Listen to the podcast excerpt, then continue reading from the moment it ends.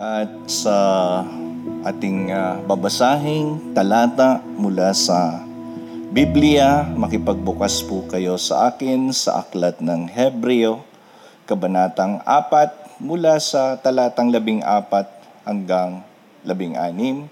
Uulitin ko po sa aklat ng Hebreo, sa Kabanatang 4 mula sa talatang 14 hanggang 16. Ang lahat po ay aking inaanyayahan na tumayo bilang paggalang sa salita ng Diyos. Kaya nga, magpakatatag tayo sa ating pananampalataya dahil mayroon tayong dakilang pinakapunong pari na pumasok na sa kalangitan. Doon mismo sa harap ng Diyos, siya ay walang iba kundi si Jesus na anak ng Diyos. Ang ating pinakapunong paring ito ay nakakaunawa sa ating mga kahinaan sapagkat tulad natin, tinukso siya sa lahat ng paraan, subalit kailanmay hindi siya nagkasala. Kaya't huwag tayong mag-atubiling lumapit sa trono ng mahabaging Diyos upang makamtan natin ang habag at pagpapala natutulong sa atin sa panahon ng ating pangangailangan. Pagpalain tayo ng Panginoon sa pagkabasa ng kanyang salita, tayo pong lahat ay makakaupo na. At muli, magandang umaga sa ating lahat, isang malamig na umaga sa ating lahat mga kapatid. Oo, alam ko yung iba sa inyo medyo nahirapan katulad namin. Galing pa po kami ni JB at ni Jo Marie sa Iriga pero hindi po hadlang yung ulan, hindi hadlang yung maaga kang gigising, malamig, para po makarating dito sa Naga na makasama kayo sa pananambahan. So, lahat ng bagay, sabi nga, may dahilan.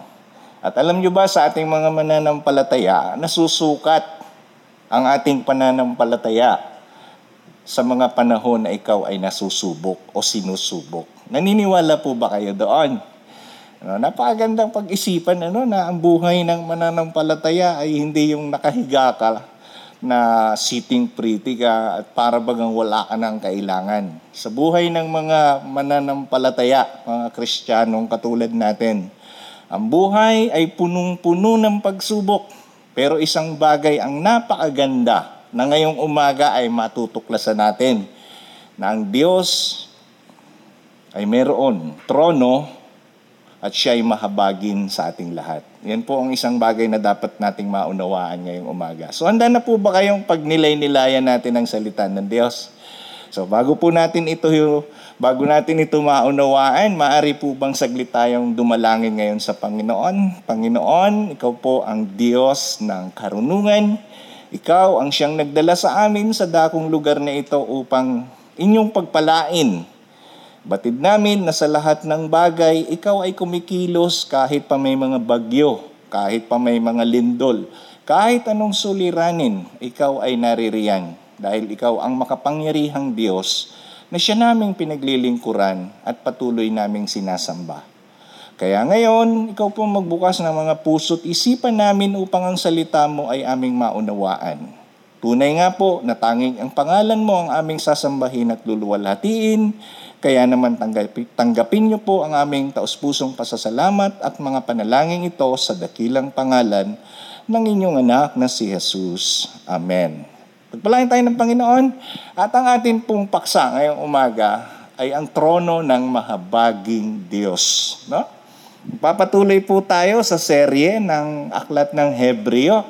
So, wag po ninyong kakalimutan na ang ang uh, layunin ng sumulat ay upang patatagin o kaya ay i-encourage yung mga mananampalataya, yung kristyanong mga mananampalataya na Hudyo nung unang panahon para magpatuloy sa kanilang buhay sa Diyos sa pamamagitan ni Kristo. Kasi ang buhay po ay napakaraming pagsubok, no? Lalo na sa panahon nilang noon na dumaranas ng persekusyon uh, dahil sa kanilang pananampalataya kay Kristo, sa atin naman ngayon, ang daming pagsubok, hindi dahil lang sa persecution, kundi iba't ibang mga kaparaanan at ibang ibang kadahilanan. Ang mahalaga, bilang mananampalataya, alam mo ba at kilala mo ba ang Diyos na iyong sinasamba at pinaglilingkuran?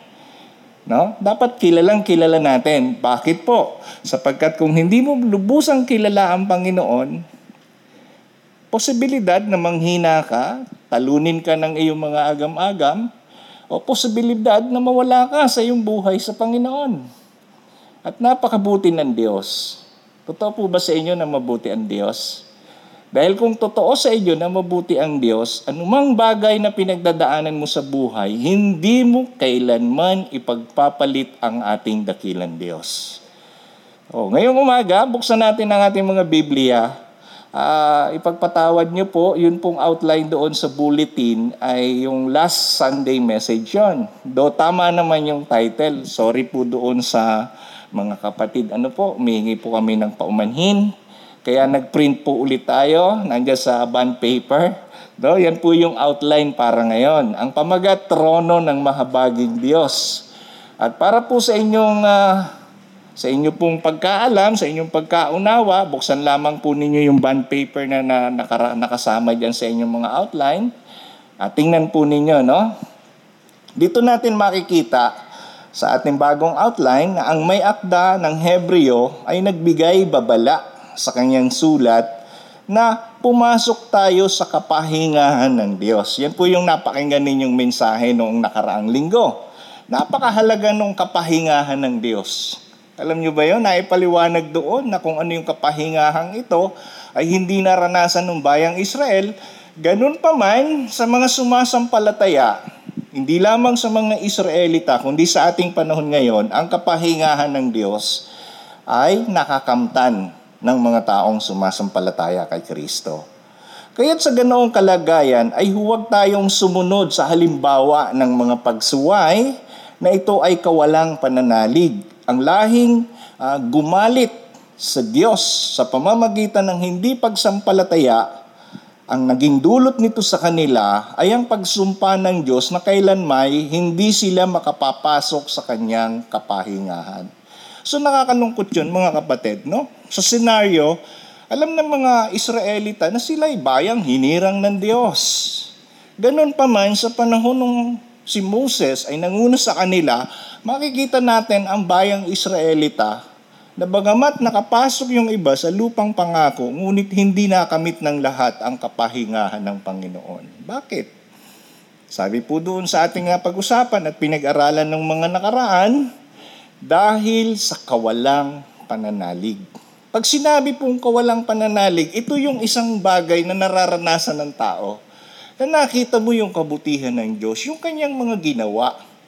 Na maging ang buhay mo, alam mong yan ay pag-aari ng Diyos, pero hindi ka kumikilala sa Diyos. Isang bagay po yan. Pangalawa, yung bagang naranasan mo, mga pagpapala ng Diyos, naging mag- naranasan mo yung kaligtasan kaloob ni Kristo, masarap pala na ikaw ay nasa, nasa samahan ng mga mananampalataya pero sa bandang huli, matutuklasan na hindi ka pala totoong mananampalataya kasi lahat tayo haharap sa hukuman ni Kristo. Yun po yung nakakalungkot na pagdating sa ganong sitwasyon, malalaman mo hindi ka pala ligtas dahil wala sa iyo yung kapahingahan ng Diyos na kailangan mong mata mo. Paano nangyari yon? Kasi sa kawalang pananalig. Maraming nagkukunwari. Maraming mga nag po-proclaim, maraming nagpipretend na sila ay mga mananampalataya. Pero hindi naman pala totoo. Kaya po makikita natin itong sulat na ito ng, ng, ng uh, sumulat ng Hebreo ay napakalaking bagay ito sa buhay ng bawat Kristiyano. Kaya mapapansin natin ngayon sa kanyang pagpapatuloy ng kanyang sulat, ang may akda ay nagpaalaala sa mga Kristiyanong Hudyo na pumasok sila sa kapahingahan ng Diyos sa pamamagitan ng masigasig na pananalig. No? Na kung hindi, ang salita ng Diyos ay tulad ng tabak no? na magkabila ay matalas o talim na tumatagos sa kanyang paghatol. Tandaan po natin, pag sinabi na ang salita ng Diyos ay double blade, uh, parang tabak na double blade, hindi po literal ano na parang itak. Ang ibig sabihin po niyan, ang salita ng Diyos ay humahatol sa ating kalooban. No? Kaya mapapansin nyo, walang lugar na mapagtataguan ang tao sa ating Diyos. Lahat ay nakikita niya, batid niya ang lahat, at nauunawaan ng Diyos ang lahat sa atin. Kaya't sa isang panig ay naroroon, matatagpuan ang kapahingahan sa pamamagitan ng pananalig kay Kristo at sa kabilang panig ay mararanasan mararanasan ang walang kapahingahan ng kanilang kaluluwa. Grabe po, no? Akala ng iba, pag napakinggan lang nila yung salita ng Diyos, ganun-ganun na lang yun. Yung iba na-excite, yung iba natutuwa. Ang tanong, totoo bang yung salita ng Diyos ay nasa kaloob-looban mo? Totoo ba na na kay Kristo ka? No? Kasi yung iba medyo andali magsabing kristyano ako pero hindi naman nakikita sa kanyang buhay. Kaya makikita natin, grabe ang pagpapaalaala, paulit-ulit na sinasabi ng sumulat ng Hebreo kung sino si Kristo bilang anak ng Diyos at Diyos na nagkatawan tao. Ngayon, sabi po dito sa ating uh, introduction, pakilagay po kapatid, yung ating outline. Kaya nga, ngayon, okay, hindi ayaw sumunod. Kapag narinig natin ang kanyang tinig, huwag nating patigasin ang ating puso. Yan po ang sabi diyan. Ibig sabihin, pag ang salita ng Diyos nangusap sa iyo, nagsalita sa iyo, hindi lamang sa isipan mo, kundi sa kaloob-looban mo, ito man ay sa paraan ng iyong pag-aaral at pagbabasa ng Biblia, ito man ay sa pamamagitan ng pakikinig ng mensahe mula sa salita ng Diyos. Ang sabi po ng sumulat, huwag nating patigasin ang ating puso. Walang lugar ang pusong bato sa salita ng Diyos. Kailangan huwag tayong parang si Paraon nung araw. Kailangan ang puso natin maging malambot na umuunawa at ninanamnam ang salita ng Diyos. Tayo ay manalig. Habang pinakikinggan natin ang salita ng Diyos, tayo ay manalig upang ang panahon na masasabing ngayon ay hindi maging huli na. No?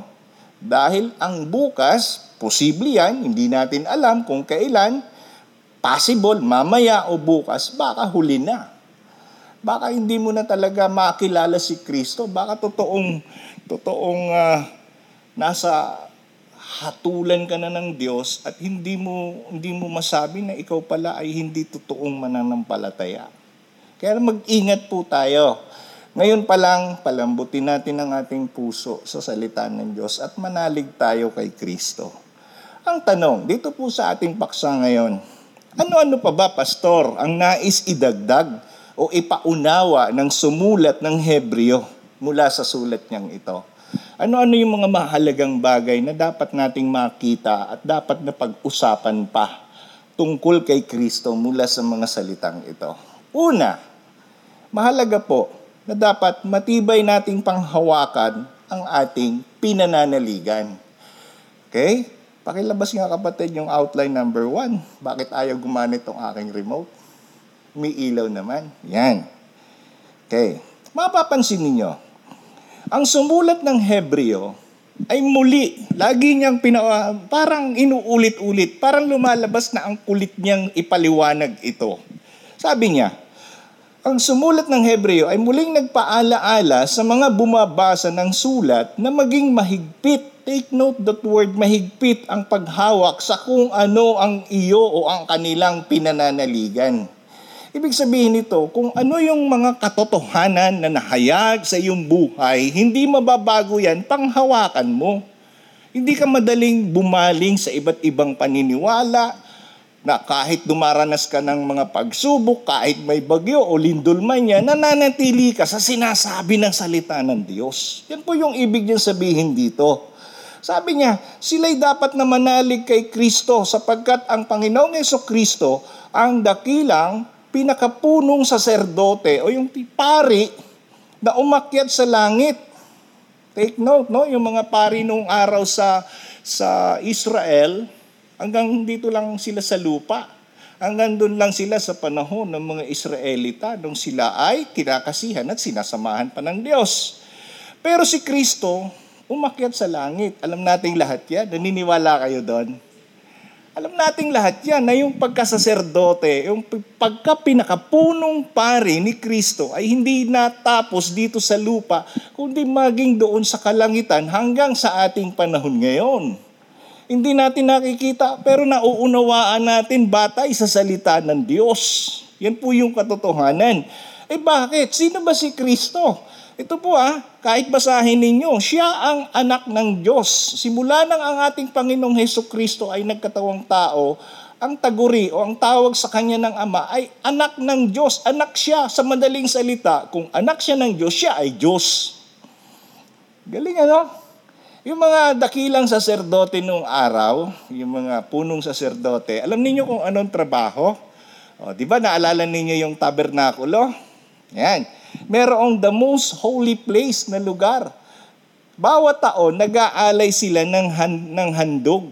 Isang hayop na walang kapintasan. Yun ang kanilang inaalay. At ang layunin ng paghahandog, pag nagkatay ka ng hayop, nag, nag, nagpadugo ng, ng dugo doon, umagos yung dugo doon, at sinunog yung taba ng hayop, tinatanggap ng Diyos yung haing handog ng dakilang saserdote o ng punong saserdote. At ang mangyayari, napatatawad, napapatawad yung kasalanan ng Israelita, ng bayang Israelita. Pero sabi po dito sa ating pinag-uusapan, ang ating dakila, take note, the greatest, ang pinakadakilang, pinakapunong saserdote na si Kristo ay walang katulad. Bakit? Para sa kapatawaran ng kasalanan ng lahat ng tao sa sangkatauhan, ang ating Panginoong mismo, ang ating Panginoong Jesus, ang siyang nag-alay ng kanyang sarili sa krus ng Kalbaryo, upang ang lahat ng sumasampalataya sa Kanya ay magkaroon ng kapatawaran sa kanilang kasalanan. At hanggang ngayon, kahit pa nga tayong mga mananampalataya na kung nagkakasala, medyo nalulungkot ka dahil nakasala ka sa Diyos, medyo nanghina ka sa iyong pananampalataya, naroroon ang Panginoon na mamagitan sa atin kaya tama po yung salitang ambassador kay Kristo. No? Ang ibig sabihin, siya yung namamagitan. Sa ibang salita, mediator. Siya yung namamagitan. Siya yung kumakatawan sa atin sa harap ng Ama upang sa mga katulad natin na nahabang naririto pa sa mundo, na nagkakasala pa rin at nakakapamuhay pa rin ng hindi kalugod-lugod sa Diyos, siya yung tumutulong sa atin upang tayo ay magkaroon ng tunay na kapatawaran at tunay na kaugnayan sa Diyos at patuloy na makapamuhay tayo ng naaayon sa Kanyang kalooban. Sa madaling salita, tingnan natin itong sinabi niya. Kaya nga, ito pong kaya nga, conclusion word, conclusive word from from chapter 3, no? Ano yung advice niya sa mga mananampalataya? Take note this word, magpakatatag. Ibig sabihin yan, kahit ano yung nakikita ng iyong buhay, ng iyong nararanasan sa mundong ito, anuman yung mga humahad lang sa iyong pananampalataya, sabi ng sumulat, magpakatatag ka pa rin sa iyong pananampalataya. Galing ano? Ang iba kasing mga mananampalataya ngayon, may problema sa aspetong yan eh. Magkaroon lang ng bagyo, nangangamba hindi ko sinabing mata, hindi ko sinabing ano yan ha, bawal sa atin ang hindi mangamba. Tao pa rin tayo. Pero ang ibig kong sabihin, kung yung pangamba mo at yung takot mo sa mga bagay na nangyayari, ang siyang iiral sa iyo, nasan yung katatagan?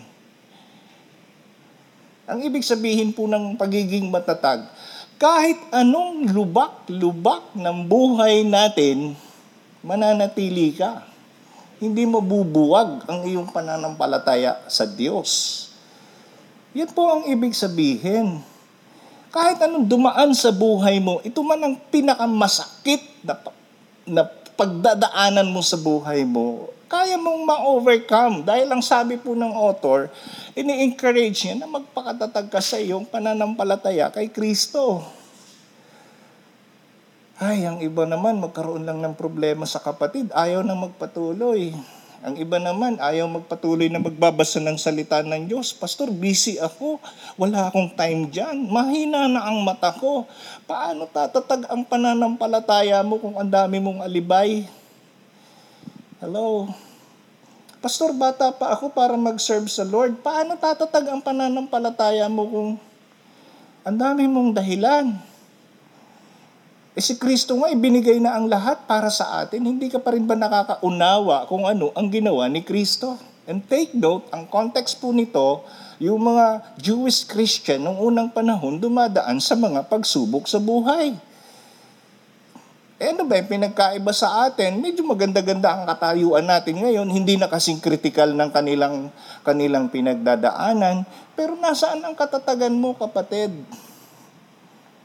Malinaw po yan. Kaya nga sabi diyan, ano ba ang dahilan? Bakit mahalaga ang katatagan? Kasi meron po tayong dakilang pinakapunong pare o saserdote. Nakinuwento ko na nga kanina kung ano yung function, kung ano ang ginagawa, no? Namamagitan yan. Na siya'y pumasok sa kalangitan at doon mismo sa harap ng Diyos, sa harap, sa kanan, sa kaliwa. Ang mahalaga kasama siya ng Ama na namamagitan sa atin bilang mga mananampalataya. Kaya makikita mo mga kapatid, kung baga sa mundo, ang tingin sa iyo ng mga tao ay simpleng tao ka lang sa mundong ito. Sa Diyos, napakamahalaga mo. Bakit? Eh naroroon si Kristo. Na kung ikaw ay nanghihina, kung ikaw ay nagkakasala, kung ikaw ay may mga bagay na hindi na uunawaan, naroroon si Kristo nangungusap sa Ama para sa iyo para sa atin na mga hindi naman talaga mga superman. Hindi naman talaga mga taong malalakas. So ano ang dapat natin gawin? Sabi nga ng sumulat, kung meron kang pananampalataya, patatagin mo. Paano tatatag kung ang salita ng Diyos hindi mo pinanghahawakan? Paano tatatag kung ikaw mismo ang dami mong alibay sa Diyos? Kaya makikita natin si Satanas naman tuwang-tuwa. Ang daming tukso na ginagawa sa atin. Andyan yung padalang ka ng isang pagkakataon para magalit ka. Andyan yung isang pagkakataon para imbis makita mo ang magagawa ng Diyos, magkakaroon ka ng mga agam-agam o bagabag sa iyong kalooban. Eh paano na kami makakapag-aral kung may COVID? Paano kami makakapaghanap buhay kung ganito ang katayuan? Laging ang daming paano, paano, paano. Pero subukan mong umupo, magnilay-nilay, lumuhod ka sa Diyos at patatagin mo ang iyong pananampalataya sapagkat si Kristo ang punong saserdote na siyang namamagitan sa atin doon sa langit at siya'y nasa harap ng ating Ama. Magandang balita o hindi? Ganda, no? Nakakalungkot lang ang daming mga tao. Mas gusto pang gawin yung gusto niya. Subukan ninyong gawin ang gusto ng Diyos. Subukan nyo lang at mararamdaman ninyo yung kapahingahan na ibinibigay ng Diyos na kailangan natin mapapansin nyo rin na walang punong saserdote sa Israel ang nakaabot sa ganitong kalagayan ni Kristo. Kaya't makikita na si Kristo ay higit, siya'y nakahihigit sa mga punong saserdote na namuhay dito sa lupa. Kumbaga mga kapatid, yung pagliligtas ni Kristo, isahang beses lang, sapat. Pero yung mga punong saserdote, taon-taon ginagawa pero si Kristo, isang beses lang nag-alay ng kanyang sarili, wala na tayong masasabi. Tinuldukan niya na. Kaya nga sabi ni Kristo, habang nakabayubay sa, sa krus, ang sabi niya doon, naganap na. Wow! Naganap na yung alin? Yung sukdulang pagliligtas ng Diyos sa mga taong sumasampalataya kay Kristo. Kaya mga kapatid, tama lang na sabihin, ang buhay natin kumpleto sa Diyos, no? Kumpleto. Halimbawa, may sakit ka. Pastor, may sakit ako kasi ano, ganito, ganun eh. Huwag ka mag-alala kasi yung sakit na yan, hindi naman yan ang katapusan ng buhay. Pastor, may takot ako kasi may mga COVID eh. Huwag ka mag-alala kasi yung mga COVID, hindi naman yan ang katapusan ng buhay. Pastor, may lindol. Lahat na lang nang sabihin mong dahilan, ano? Pero may sagot din ng Diyos dyan. Huwag ka mag-alala kasi lahat ng bagay ng yan, kaya ng Diyos yan.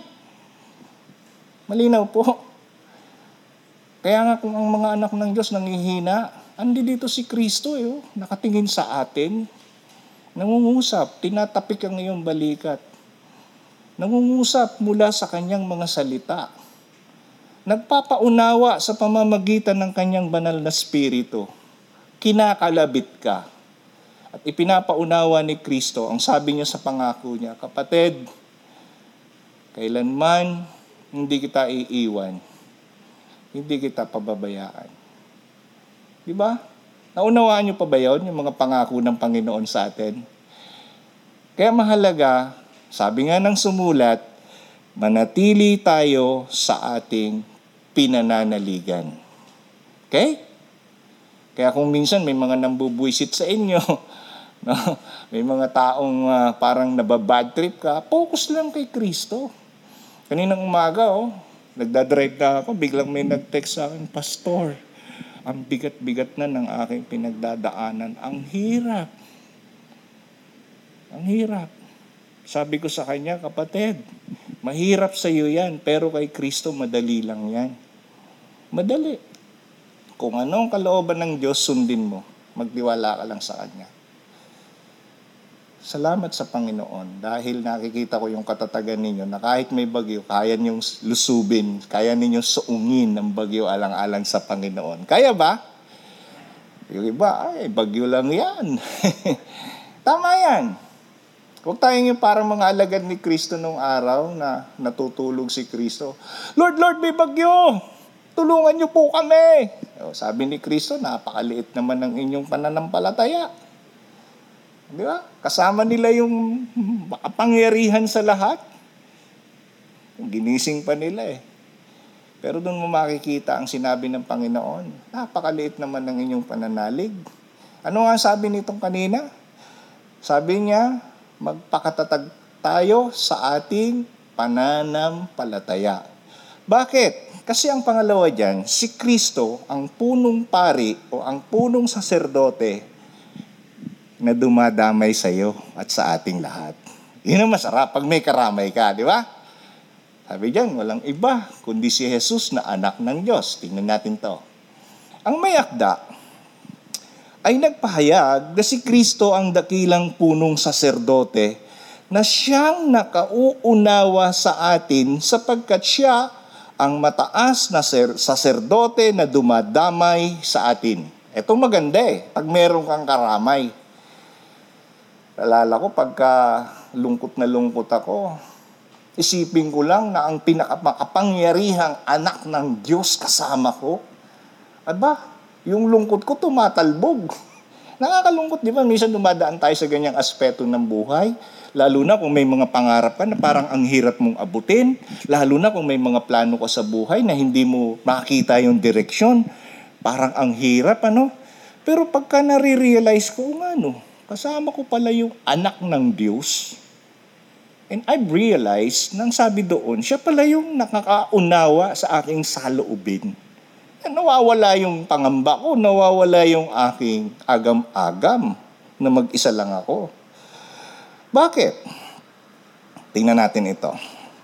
Sapagkat siya ang mataas na saserdote na dumadamay sa atin dahil si Kristo, tingnan nyo ah, ay tinuksurin sa iba't ibang paraan tulad natin, subalit kailanman hindi siya nagkasala. Yun yung maganda. O, bakit na uunawaan ng Panginoon ang ating katayuan? Dahil mismo ang ating Panginoong Jesus ay dumaan din sa pagsubok. Dumaan sa pagtukso. Take note, no? Tukso. Ibig sabihin, gawa ng kaaway, kasi ang Diyos hindi naman nanunukso Take note, ano, sabi ni Santiago, ang Diyos hindi nanunukso. Pero may pagsubok tayong pagdadaanan. Sa paanong paraan kung ikaw ay tinutukso ng kaaway? si Jesus tinukso rin. Hmm. Basahin muna natin itong verse 15. Ang ating pinakapunong pare o saserdote, gusto ko pong i-clear out sa inyo, pag sinabing pare kasi, itinranslate ng magandang balita Biblia, yung saserdote, into a pari. Eh, ngayon kasi pag pari, ang pananaw natin, yung dati pa nating kinagisnan. Oh. Pero ang original word sa Tagalog na ginagamit ay saserdote. No? Sa mga sa mga Hudyo po 'yan, sa mga Hudyo, yung the word saserdote, ibig sabihin na mamagitan. Ang ating pinakapunong saserdote o pare, ito ay nakauunawa saan? Sa ating mga kahinaan. Therefore, alam ng Diyos ang ating mga weak points sa ating buhay. Ang iba, ang sabi ng Biblia, maaring natatakot pa. Ang iba, maaaring may pangamba. Ang iba, marupok. Ang iba, madaling mag, ma, mad, madala ng kanyang silakbo, ng kanyang damdamin. Iba't ibang paraan yan, ano, na mga kung saan kasi yung weak, yung kahinaan natin, doon tayo tinutumbok ng kaaway. Pero maganda rito, mga kapatid, tingnan nyo ah, hindi tayo tinitingnan ng Diyos doon lang sa ating strength, kundi yung ating kahinaan, pinalalakas niya. Bakit? Sabi diyan, siya'y nakakaunawa sa ating mga kahinaan. Ano ang dahilan? O, tingnan nyo, tingnan na natin ito kung bakit si Kristo ay nagkatawang tao. Sapagkat tulad natin, si Kristo, tinukso siya sa lahat ng paraan, subalit kailan may hindi nagkasala. Wow! Eh, Pastor, mapapatunayan mo ba sa amin na sa lahat ng pagkakataon si Kristo tinukso? Yes!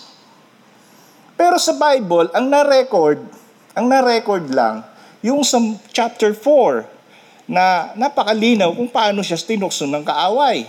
Pero ang sagot ni Kristo sa kaaway, yung salita ng Diyos, nasusulat, nasusulat, nasusulat.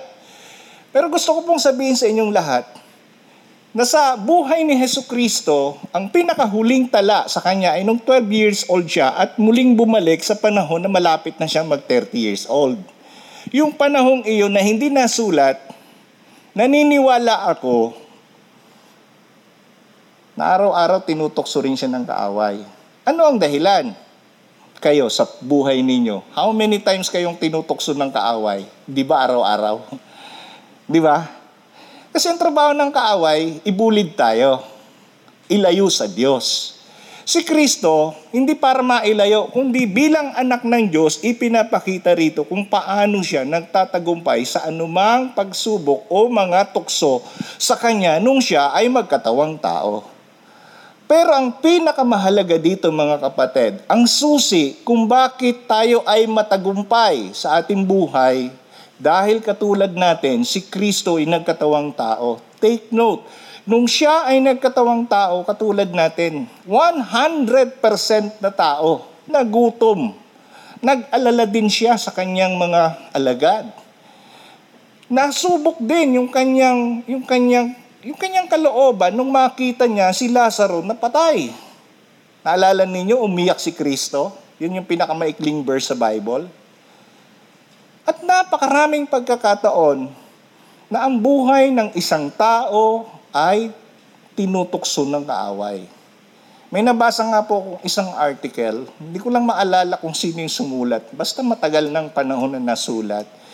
Ang isang kristyano raw, na katulad natin, take note ha, hindi pa si Kristo. Ang isang mananampalataya sa Diyos na katulad natin, kung ilang beses tinutukso ng kaaway, alam nyo kung ilan? Ilan sa palagay nyo? Alam niyo kung ilan? 500 to 600 times na tinutukso ng kaaway. At ang battleground lagi sa isip. Gets? Yung isipan natin, pagising pa lang sa umaga, eto ang tukso. Sinong inuuna mo? Bible ba o cellphone? Ayan ha, mga ba, maliliit na tukso yan. Pagka ikaw ay nagugutom, at wala kang makitang pagkain sa hapag ng kainan, ano ang partikular na nararamdaman mo? Di ba yung gutom mo sa halip na magpasalamat ka sa Diyos na may bagong buhay ka? Yan ha, konti lang yan. Mga na, na, konti lang na binibigay kong idea sa ating lahat. Minsan, nagdadrive ako, biglang biglang may something na nagalit sa likod ko, busina ng busina, yung pala mag-overtake siya, hindi ko napapansin, hindi ko marinig yung busina. Tapos biglang umovertake, binukas yung bintana, nagalit, nagmumumura. Tukso yun. Anong gagawin ko pagka ganun? Makikipagkarera ba ako? Makikipag-away ba ako? Siguro kung yung dati ko, oo. Pero alam ninyo, nagpapasalamat ako sa Diyos dahil sa kaliwanagan ng sinasabi ng salita niya, hindi kailanman magpapatangay sa mga ganong bagay. At salamat sa Panginoon, through prayer, basura yan eh, yung mga basurang itatapon sa iyo ng tao, sasabihin na hindi naman totoo. Tapos inabsorb mo sa damdamin mo. Ang problema sa iyo dahil inabsorb mo. Pero kung alam mo basura yung sinasabi nila, bakit mo naman kukunin yung basura? Gusto niyo ba mag-ipon ng basura sa bahay? Gets niya? That's the idea, no? Something idea ko lang po yon. Pero isang bagay, napapangalagaan natin ang ating katayuan kung nananatili babad ang isip at ang kalooban mo mula sa salita ng Diyos. Kaya napakaganda, no? O ito na lang. Nung si Kristo ay tinutukso three times, hindi ko na ikikwento, basahin nyo na lang sa Matthew chapter 4 pero yung prinsipyo o yung mga pananalita ni Kristo na gusto kong maunawaan ninyo dito, nilabanan niya si Satanas hindi sa sarili niyang kapangyarihan. Magagawa niyang labanan si Satanas anumang oras dahil anak ng Diyos yan. Pero sa panahon ngayon, taong-tao siya, kapatid, nagugutom. Alam niyo ba yon? Pag taong gutom, halos naglulus control ka. Pero anong sabi ni Kristo? Sapagkat nasusulat, nasusulat, nasusulat. Anong ibig sabihin? Ganoon makapangyarihan ang salita ng Diyos kaysa sa sarili nating kakayahan. Malinaw mga kapatid? Kaya ito, itong ating pinag-uusapan, itong may akda, nagpapahayag na si Kristo, katulad natin, tinukso rin. Bagamat siya ang pinakapunong saserdote, tinukso rin siya. Pero nanatili siyang hindi nagkasala. At tayo namang mga makasalanan na nasa ilalim ng biyaya ng Diyos, patuloy ding tinutukso ng kaaway. Ay huwag ka na niyo umatin sa church. Kasi maulan, mababasa ka. Pag nabasa ka, magkaka-COVID ka. uh, di ba, naisip niyo kung paano nangungusap si Satanas? Oh, minsan nagtampo ka sa sa sa sa partner mo Paggagatungan ka pa ni Satanas eh. Gagatungan ka pa niya. No? Galitin mo para mag-away kayo, para malaman niya na ikaw ang padre di pamilya. Mga ganon. Pero kung babad ka sa salita ng Diyos, hindi hahantong sa ganon eh. Alam niyo ba yon? Kaya may kasabihan baga na pag binato ka raw ng tinapay, batuhin mo rin ng tinapay na nasa garapon. Narinig ko yan kay Sis Oming noon, kaigi ka ng tawad kay Lord, masakit kaya yung nasa garapon. Ang ibig sabihin, kung may gumawa sa'yo ng hindi maganda, gantihan mo pa rin ang kabutihan. To the point na ang buhay natin mga kapatid, lagi nating tandaan, yan ay nasa palad ni Kristo. Anumang mga bagay na taliwas o mga bagay na ginagawa natin hindi ayon sa kalooban ng Diyos, naapektuhan at nalulungkot sa atin ang Panginoon. Tandaan niyo po iyan. Kaya nga sabi ni Pablo, huwag ninyong dulutan ng kapighatian ang banal na spirito. Dahil baka humantong sa panahon na hindi mo na nararamdaman ang pagkilos niya sa buhay mo.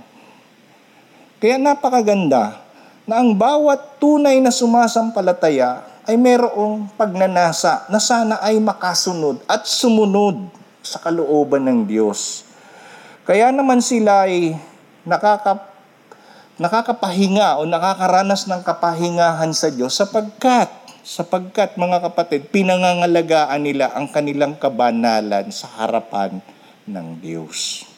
So ito mo ngayon matatandaan na hindi ka banal dahil ginusto ng tao. Ito'y gusto ng Diyos para sa iyo. At yung kabanalang iyon, diyan nasusukat kung sa mga panahon na ikaw ay palaging tinutukso, hanggang saan mapapatunayan na ikaw ay tunay na lingkod at anak ng Diyos. Gayon man, kung ang Kristiyano ay nagkasala because nobody is perfect, Tandaan natin yan, hindi po pagiging perfection ang ating pananampalataya kay Kristo. Kaya lamang po tayo nagiging perfect sa mata ng Diyos, hindi dahil sa atin, kundi dahil kay Kristo.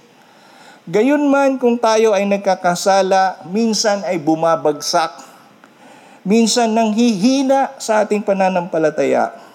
Ang bawat isa po sa atin ay maaaring humingi ng kapahingahan kay Kristo dahil siya ang namamagitan sa atin doon sa ating Ama.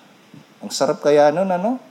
Minsan yung parang parang ang layo ng Panginoon, pakiramdam mo, hindi mo ma-feel yung kanyang mga maraming mga ganyan tao, pas pastor, bakit ganito? Hindi ko maramdaman yung yung presensya ng Diyos. Bakit malungkot ako? Alam mo kapatid, suriin mo sarili mo, baka merong mga bagay kang hindi ginagawang ayon sa kalooban ng Diyos.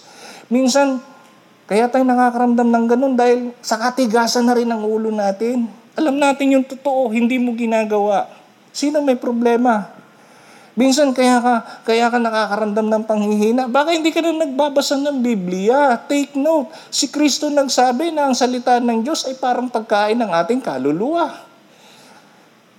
Eh, anong magiging sustansya ng kaluluwa mo kung ang mismong salita niya ay hindi mo pinamumuhay at hindi mo sinusunod? Kaya makikita natin mga kapatid, kung dumarating tayo sa ganong pagkakataon, minsan dahil sa kasalanan, tandaan mo, may Diyos tayo na malalapitan. We're not perfect, but because of Christ, dahil kay Kristo, tinitingnan tayo ng Diyos na hindi ka na tao lang. Ikaw yung tao na mayroong matibay na relasyon sa Diyos. Ikaw ay anak ng Diyos. Sabihin mo sa katabi mo, anak ka ng Diyos, huwag kang makulit. Uh, hindi nga pala tayo pwede magsalita. Tapikin mo na lang. Anak ka na ng Diyos. Yan ang tingin sa atin ng Panginoon. At paano natin nakamtan? Hindi dahil sa pamamagitan ng ating mga kabutihan. Ito'y nakamit natin sa pamamagitan din mismo ng kanyang anak. Dahil kay Kristo.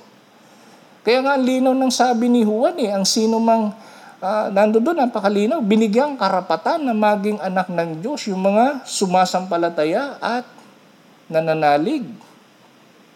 Ayan ay gawa ng Diyos, hindi gawa ng inyong mga magulang. Wow! Kaya kung ganun po, magpatuloy tayo mga kapatid, na ang ating, pang, ang ating Panginoon, ang siyang punong pari o punong saserdote na kailanman dumaramay sa iyo. Kung nagkakasala, ingin ng tawad. Kung nalulungkot, nanghihina, lumapit ka sa Diyos. Napakadaling lapitan ng Diyos. Huwag mong pilitin sa isipan mo yung mga bagay na parang ang hirap unawain. Baka magkaroon ka ng sakit. Baka magkaroon ka ng anxiety. O yung iba depression. Pag hindi kaya, hayaan natin ang Panginoon. Lalo na pag mag-isa ka sa bahay, Maraming ataking si Satanas. Paubaya natin sa Diyos. At ang pangatlo, lumapit tayo ng may tapat na pananalig sa trono ng habag ng Diyos. Ito ha, ipaunawa ko po sa inyo. Ang, ito pong author ay nagsasabi sa atin na magkaroon ka ng motivation. Kaya sabi niya, lumapit tayo. Tingnan nyo to ha. Tingnan nyo to. Ang may akda ay humihikayat sa mga Kristiyanong Hudyo na lumapit ng may tapat na pananalig. So ibig sabihin, hindi lang basta pananampalataya, kundi yung totoo mong pananalig. Imo-motivate mo yung sarili mo.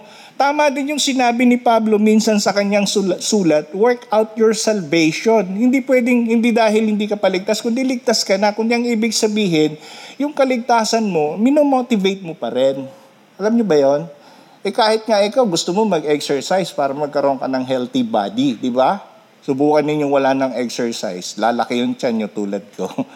But anyway, tingnan nyo to. Sabi diyan, lumapit ng may tapat na pananalig saan?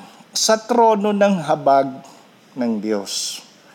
Take note, kanino ka lalapit? Hindi sa tao, kundi sa habag ng Diyos. Malalaman ninyo kung ano ibig sabihin yan mamaya. Bakit? Anong meron ba doon? Sabi diyan, matatagpuan ang kalinga at biyaya na malaking tulong sa panahong kailangan natin ito. Yun nga po yun eh. Yung iba kung ano-anong iniisip, napaparaning. Pero pag lumapit ka sa Diyos, ito yung mararamdaman mo. Yung comfort, yung, yung assurance, mararanasan mo yan. Bakit? We are all under God's grace. Huwag ninyong kakalimutan yan. Tandaan natin na ito ay dahil kay Kristo na siyang dakilang punong saserdote na nakauunawa sa atin. So ito po yung title natin. Dito natin kinuha yung ating pamagat. Para mas maintindihan, sabi sa verse 16, In conclusion, mula dun sa dalawang verses na nauna, huwag tayong mag-atubili. Tingnan nyo na. Yung iba nag-aatubili, nag, kung ano yung nakikita, kung ano yung mga bagay na humahad lang, dyan na-divert. Pero sabi ng sumulat, Move forward. Huwag kang mag-atubili, huwag kang magduda, manatili ka. Always motivate yourself. Yan ang gusto niyang sabihin. At anong gagawin? Lumapit ka sa trono ng mahabaging Diyos. Anong ibig sabihin yan? Sapagkat ang Diyos ay mahabagin. Siya ay mayroong habag. Anong kaibahan ng awa sa habag? Yung, uh, yung awa, madaling ma-express eh. Nakakita ka ng pulube. Di ba madalas nakakita tayo ng pulube? No? Uy, nakakaawa naman gusgusin siya, walang makain. So anong gagawin mo? Kung hindi pera, bibigay mo pagkain. Yung awa mo, na-satisfy. Gets? Parang nabawas yung konsensya, parang ganun sinasabi natin. Pag sinabing habag, ito yan. Kung ano yung katayuan mo, kung ano yung kalagayan mo, lalo na kung ikaw ay nalulungkot, yung tao na nalulungkot sa'yo, parang nakikiramay sa English empathy. Kung ano yung katayuan mo, inilalagay niya yung kanyang sarili sa kakatulad na kalagayan mo. Yan po ang katangian ng Diyos. Kaya nga, pagka ikaw ay may problema, alam ng Diyos yan, bakit hindi mo hingi sa Kanya? Bakit hindi ka lumapit sa Kanya? Eh siya nga yung mahabagin. Alam ng Diyos yung nararamdaman natin. Alam niyo ba yon? Yung pulubi, subukan ninyo maging pulubi. Pag may nagbigay sa inyo, satisfied na yung pulubi. Sa Diyos, kung ano yung nararamdaman mo, nararamdaman ng Diyos yun. Kaya kung nalulungkot, nalulungkot din sa iyo ang Diyos, para sa iyo ang Diyos. Kung anong bagay na hindi mo matamo, nalulungkot din ang Diyos para sa iyo na pwede mo namang matamo kung lalapit tayo sa Kanya. Malinaw po? Kaya yung iba minsan napapraning eh. Bakit ako ganito, kristyano ako, ang dami kong problema? Eh kasi hindi nila ginagawa yung dapat gawin. Ano yon? Yung paglapit sa trono ng mahabaging Diyos. Pag natutukso ka, maraming mga bagay na pumapasok sa isipan mo na parang hindi mo nauunawaan, ang sagot dyan, lumapit ka sa mahabaging Diyos. Huwag kang kung kani-kaninong nagsasalita, nagchichismis, nagkikwento. Ayan o, oh, kitang-kita yung karakteristik ng ating Diyos. Siya'y mahabagin. Hindi lang siya maawain, kundi siya'y punong-puno ng habag. Kung ang Diyos punong-puno ng grasya, narinig niyo na yon? Hindi naman masama yun, tama naman yon. Mas lalo siyang napupuno ng habag sa ating mga mananampalataya. Take note sa mga katulad natin na mayroong kaugnayan sa Kanya. Whew. At anong mararanasan mo pag na ikaw ay nasa habag ng Diyos? Makakamit mo ang habag at pagpapala. O, may, may bonus ha. Package deal. It's a blessing. Sa panong paraan, tutulong sa atin sa panahon ng ating pangangailangan. Hindi sa ating mga kagustuhan, kundi sa ating mga pangangailangan. O, malinaw po mga kapatid, ang solusyon na kung may mga suliranin ka na parang hindi mo maintindihan, tinutukso ka, may mga bagay na parang ang hirap mong maunawaan, lapit sa Diyos. Pag may mga bagay na hindi mo maintindihan, lapit sa Diyos. Pag may mga bagay na dapat mong unawain, lapit sa Diyos, lalo nang lumapit sa Diyos. Sa panong paraan? Basa ng salita. Magtiwala sa salita. Gawin kung anong pinagagawa ng salita. At sapat na mararanasan natin ang trono ng mahabaging Diyos. At alam niyo ba kung kanino matatagpuan? Walang iba, kundi sa Diyos na mahabagin. Walang iba kundi ang ating Panginoong Heso Kristo. Yung iba masyado nagre-rely sa sarili kasi matalino, kasi magaling, kasi may kakayahan, kasi mayaman. Hindi naman masama yun. Pero bago ang lahat ng iyan, lalo pat may mga bagay na tila hindi mo maunawaan, lapit sa Diyos. Naalala ko nung kami ay tinawag ng Panginoon. Ang tanong ng asawa ko, paano na yung pag-aaral ng mga anak natin? Paano tayo mabubuhay? Eh sabi ko naman, paano ka ng paano? Eh, tao lang ako. Di sa Diyos ka humingi, hindi naman ako Diyos. Hanggang nagkasundo kami, bawat pagkakataon, bawat panahon, bawat suliranin, bawat daanan namin sa buhay, hingi sa Diyos. At doon naman, hindi na hindi mga kami nabibigo. Sometimes yung plano mo maganda pero i-redirect ng Panginoon. Sometimes yung mga nararamdaman mo, kala mo yun na, yun pala, hindi naman, i-direct ka ng Lord. Kaya sa mga singles pa rito, no? Huwag mag-rely sa iyong nararamdaman. Baka sabihin mo, nakakita mo yun ang pinakamagandang babae sa balat ng lumpia. hindi pala. May mas maganda pala ang plano sa iyo ang Diyos. Gusto pala ng Diyos magkaroon ka ng gift of celibacy. Ay, joke lang yun. Uh, oh, hindi natin alam. Basta mahalaga, nagre-relay ka sa plano ng Diyos. Kaya mo lang makikita at malalaman kung alam mo mula sa kanyang salita.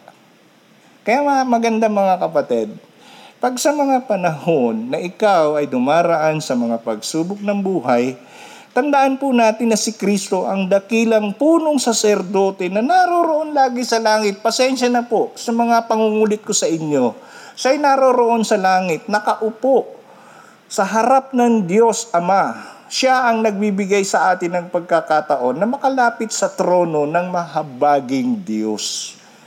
Siya, tanging siya lamang at ang trono ng mahabaging Diyos ay ang lugar kung saan matatagpuan mo ang kanyang habag, ang kanyang biyaya, ang kanyang pagkalinga sa panahong kailangan natin ito. Take note, no? Naalala ko yung government natin. Naalala ninyo yung mga pabahay ng bahay kalinga. Kagagandang kulay. Ano? Colorful. Saan ibinibigay yan? Di ba, mga nakakakuha niyan, yung mga taong walang kapasidad na magpagawa ng sariling bahay. Yung mga nasa poorest of the poor, ginagawang parang isang subdivision.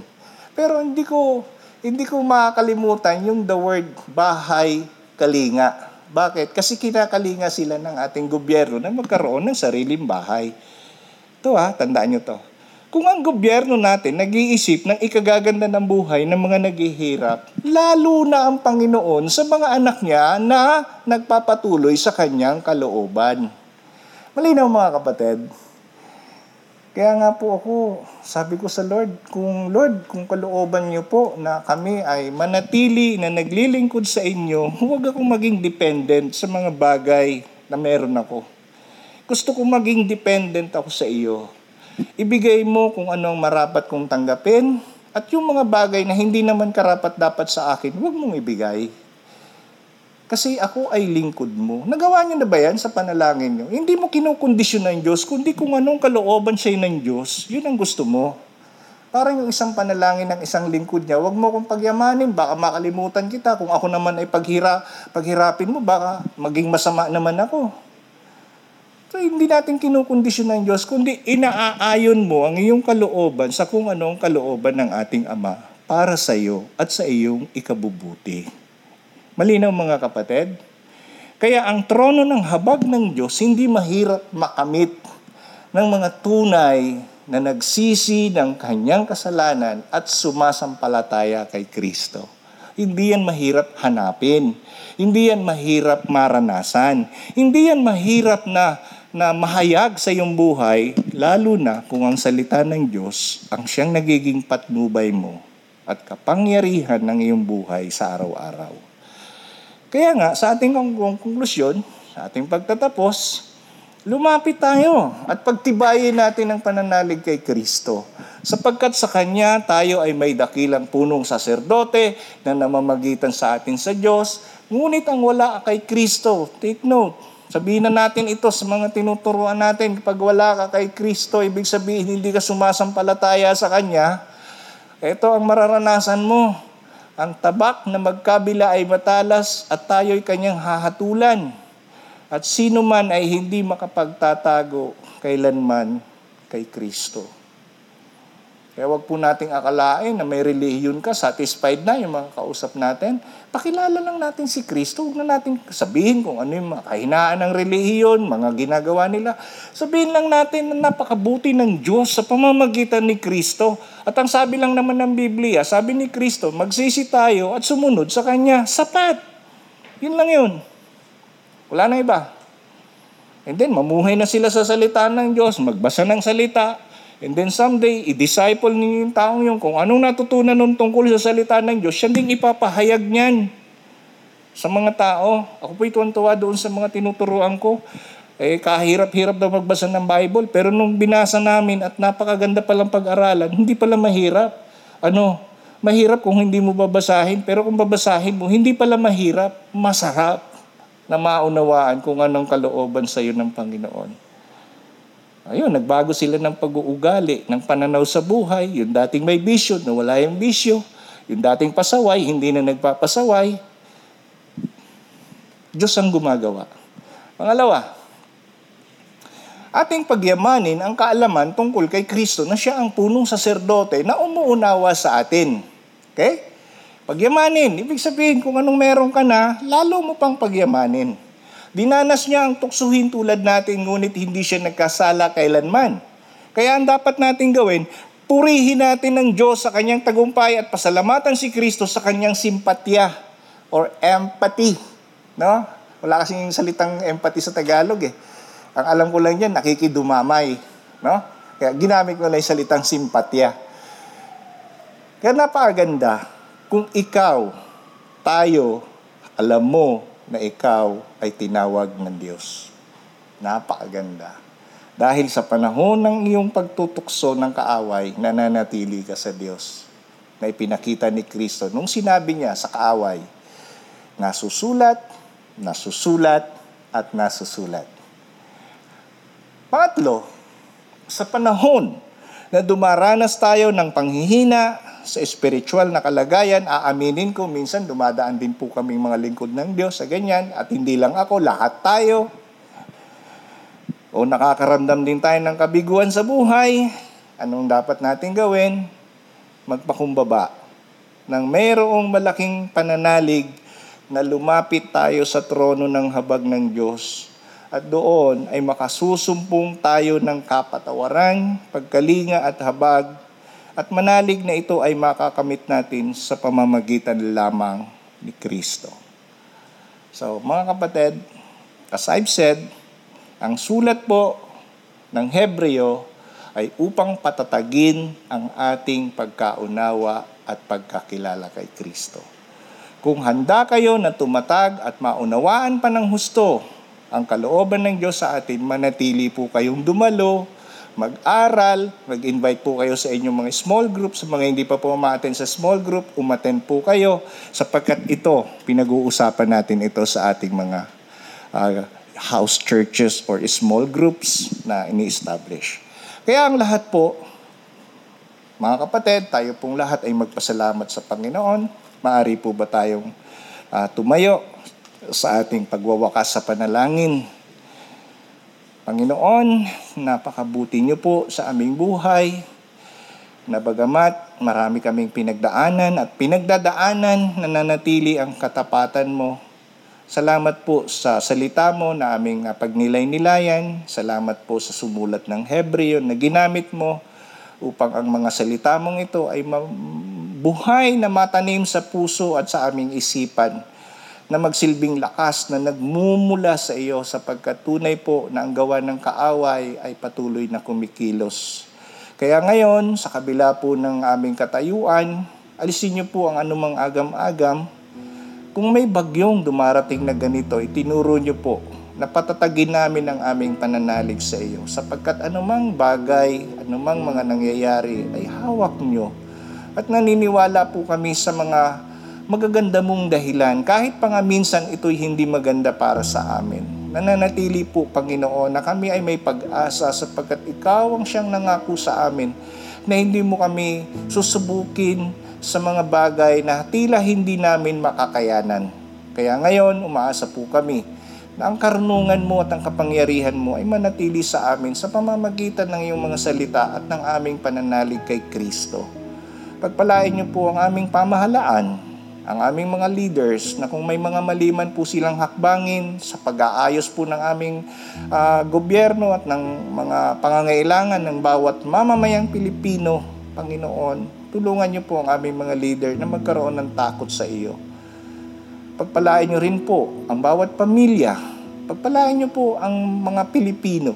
Pagpalain niyo po ang aming mga hanap buhay sapagkat ikaw po ang siyang may kapangyarihan na magbigay ng lahat ng aming mga kailangan.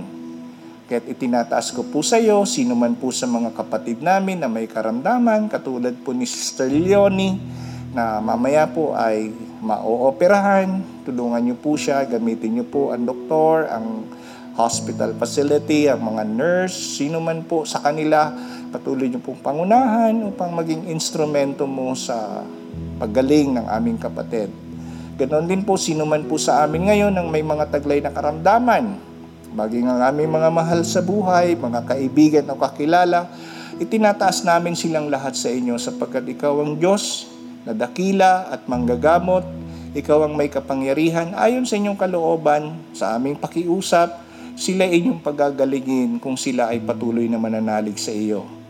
Kahit aming dalangin din po, napatnubayan niyo po ang aming mga hanapuhay, pagpalain niyo po ang aming mga kalasu, kalusugan, manatili po kaming malalakas, matatalino sa pagharap sa mga pagsubok sa buhay, at maging sa mga tukso ng kaaway.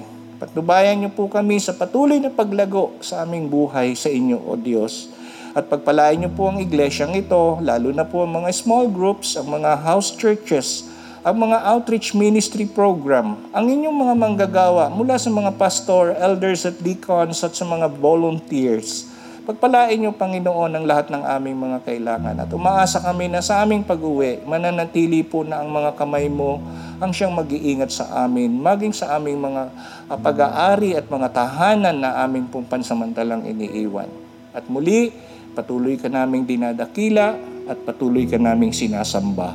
Sa Kanya na makapag-iingat sa inyo upang hindi kayo magkasala at makapaghaharap sa inyo ng walang kapintasan at may malaking kagalakan sa Kanyang kaluwalhatian sa isang Diyos na ating tagapagligtas sa pamamagitan ni Heso Kristong ating Panginoon, sa Kanya ang kapurihan, karangalan, kadakilaan at kapangyarihan mula pa noong una, ngayon at magpakailan pamain. Amen. Pagpalain tayo ng Panginoon, palakpakan po natin siya. And God bless po. Ingatan po kayo ng ating dakilang Diyos. Salamat.